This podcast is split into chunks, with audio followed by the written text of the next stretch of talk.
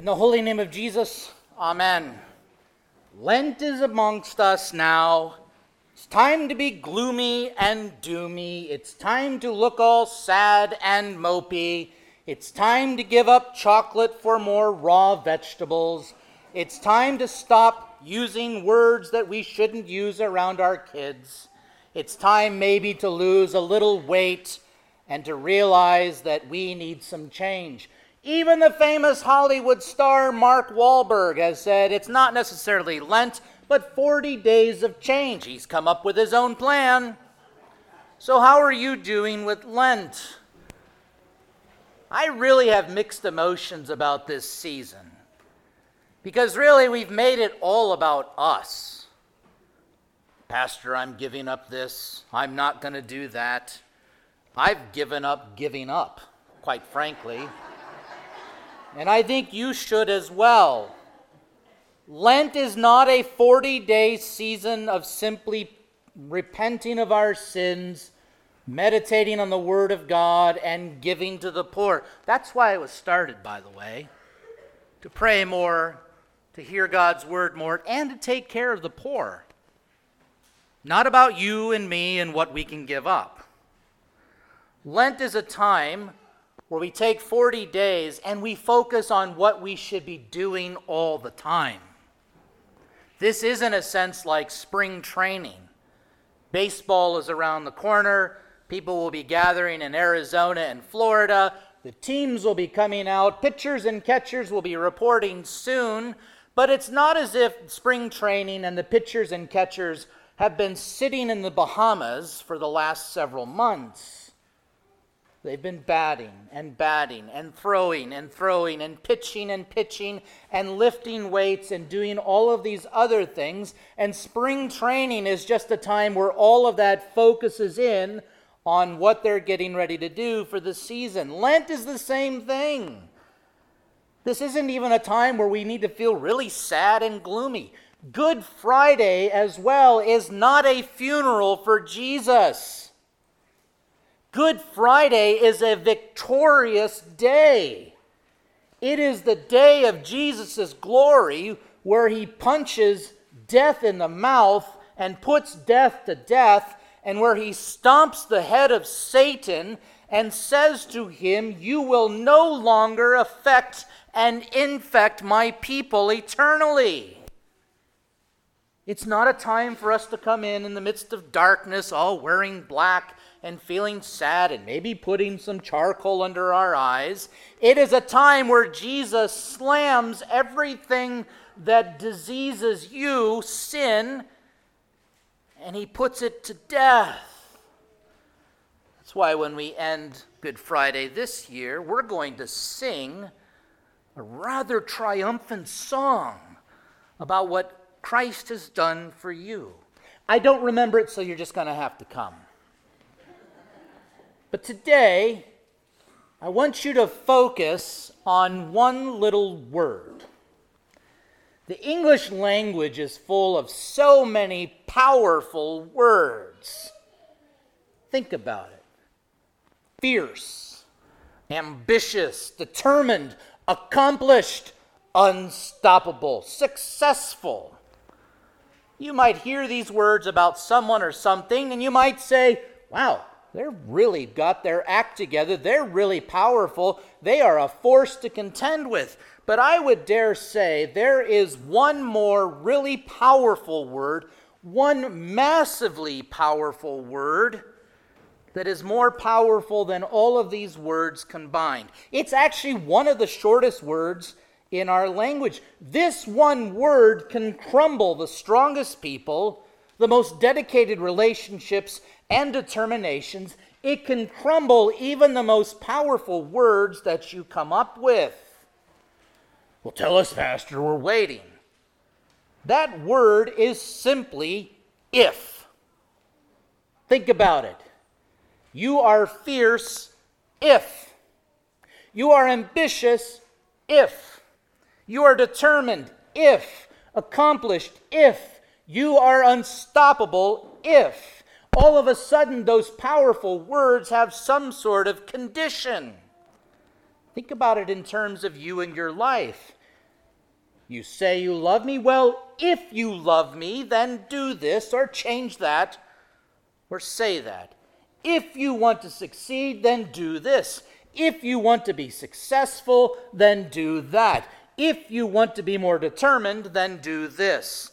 It is the big if then. What does this have to do with us in Lent today?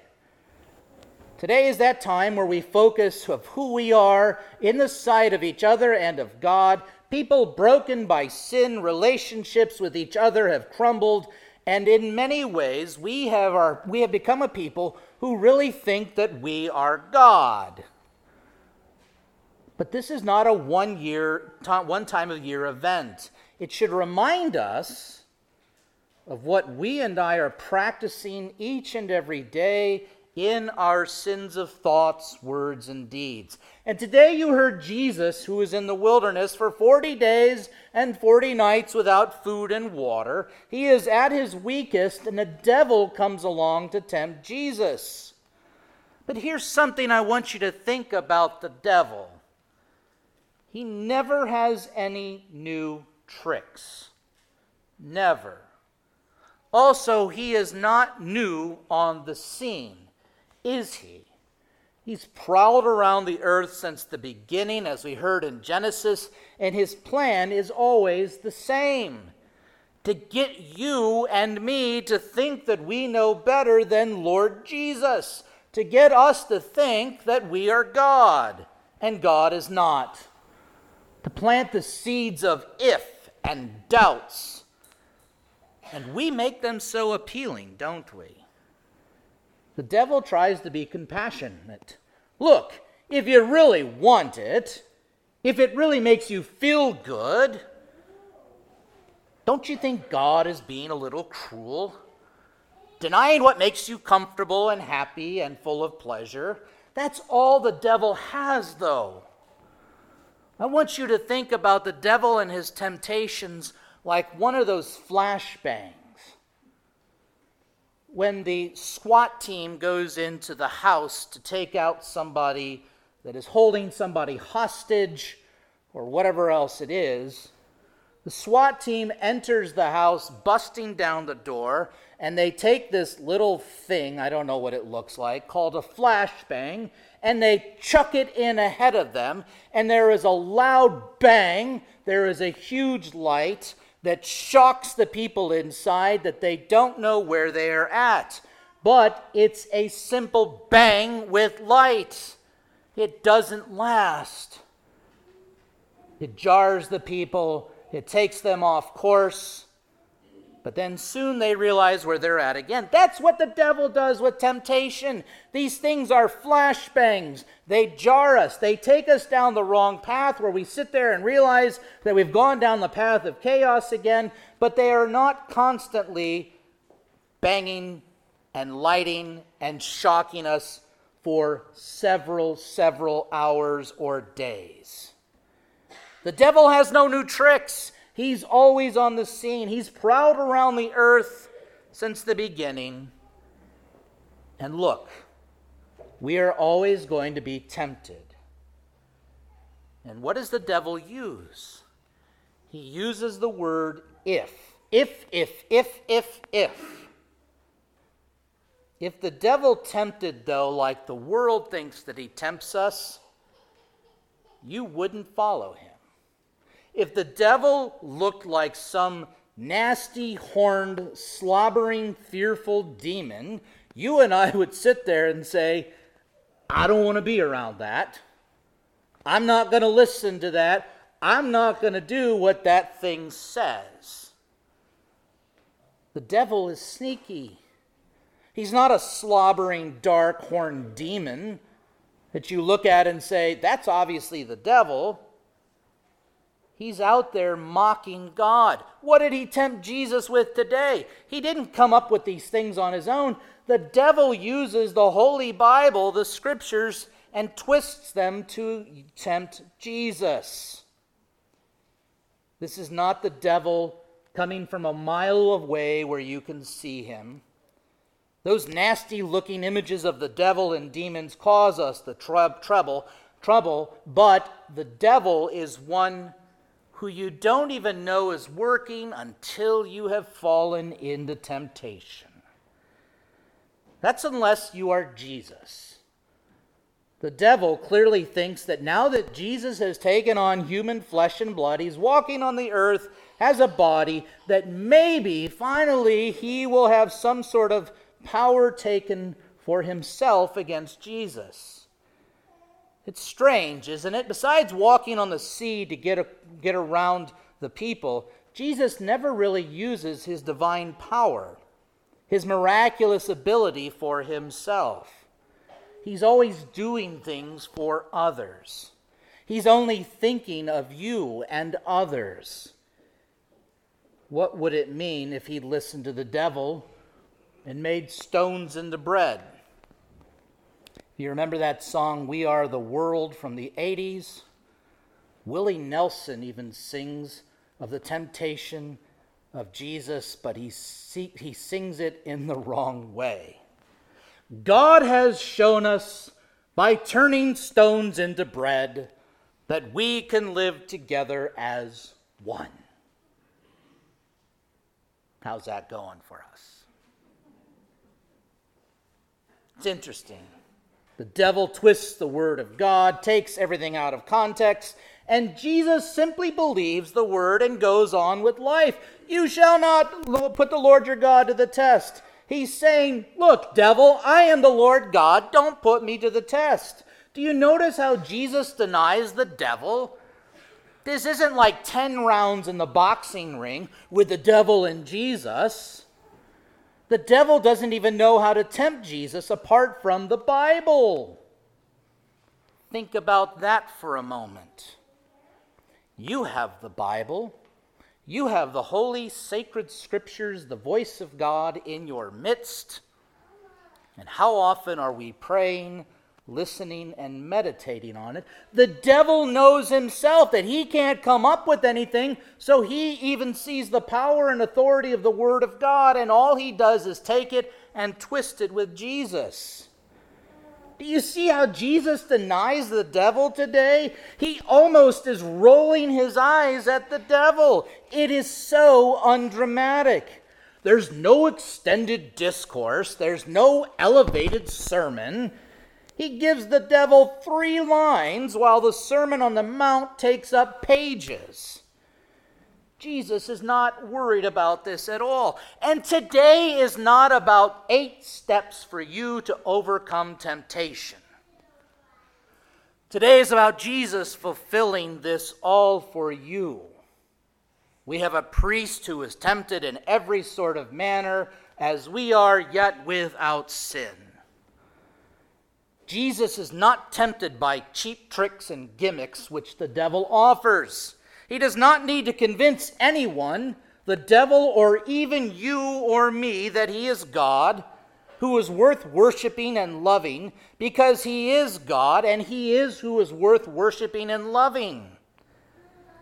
Be very wary of a church that tries to repackage Jesus into something more, somebody who's more palatable to today's modern man.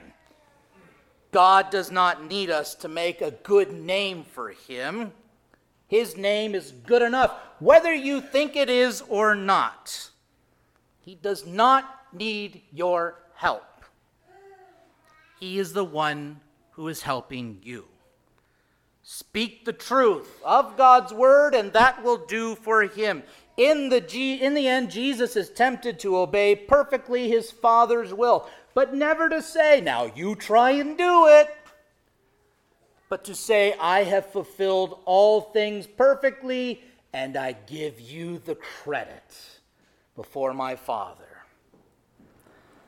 The devil will always use the word if in order to show us the power to focus on ourselves, to make us feel like God, Jesus is tempted in every way as we are, but without sin. He goes back to his Father who sent him. And he does this for you because you can't, and neither can I. Sorry to deflate the way you look at yourself. you get all of his perfection and righteousness. And today reassures us of that. Think about all that Jesus does for you today in the service. There are no ifs attached to this today. There is no if in absolution. If you are truly sorry, if you truly think what you've done has really messed you up and your family and your relationships with each other, if you truly, really passionately feel this, in the stead and by the command of my Lord Jesus Christ, I'll forgive you. No. There's not even a thing where we stop and say, hey, you, are you really, really sorry? That's between you and God. There are no ifs in baptism. No ifs if you have made a decision, if you realize what's going on, if you realize you're a sinner in need of this, then we will baptize you in the name of the Father, Son, and Holy Spirit. There is no if you really want it in baptism. God doesn't need your response. God doesn't need some sort of half hearted response from you. He simply says, Go and do it. And there are no ifs in the supper. Take and eat if you want it. Take and drink if you want it. Take and eat, this is my body. Take, drink, this is my blood, given and shed for you. There are no ifs today. We don't even say, This is the word of the Lord, if you think it's true. He doesn't care what you think, He wants to speak with you. He speaks reality into being. He speaks faith and forgiveness into you. He does not deal with ifs. That's the devil's language. If is not the language of Jesus dying on the cross. If is not the language of Jesus rising from the dead. If is not the language of salvation, but of temptation. Jesus, though, gives you unconditional promises to you, and I think we are the ones who think it depends on our keeping of the bargain. I'm here today, God. I'm giving the offering, God. I'm going to pray more these 40 days, God. I'm going to give up chocolate, God. Why? Why would anybody do that? There are no ifs in any of this. He has it covered for you. It's all His. He cannot receive anything from you. In fact, He tells us, Don't do these things for me, but love and take care of your neighbor who is in need of your mercy, your love that I have given to you. If anything, whoops, I said it, Lent should be about us taking care of each other. But not just 40 days, it's the spring training for how we should live every day. He cannot receive anything from you or from the devil, because the devil has nothing to give to him. He cannot receive anything from you except your sins, your guilt, and your shame. And he wants them all. You can't have them. He wants to take them from you. His forgiveness, His love, His mercy, His death and resurrection are the most powerful words that you could ever hear and receive. In the end, the gospel of God is the most powerful word in the world because it makes our biggest enemies of sin, death, and the devil crumble. One little word can destroy the devil, we just sang, and it does for you. One little word dies on the cross for salvation, for the world, and it is finished. One little word forgives, renews, and strengthens you no matter where you are in life, and He always will. No matter what we think of it, or how we try to redefine it, or how much we are focused on ourselves, this is the place where there are no ifs, but there are always promises. And in amidst all of the words of the world, by the power of the Holy Spirit, let us respond with what he has first spoken to us. Lord, to whom shall we go? You have the words of eternal life. To Christ alone be the glory forever and ever. Amen.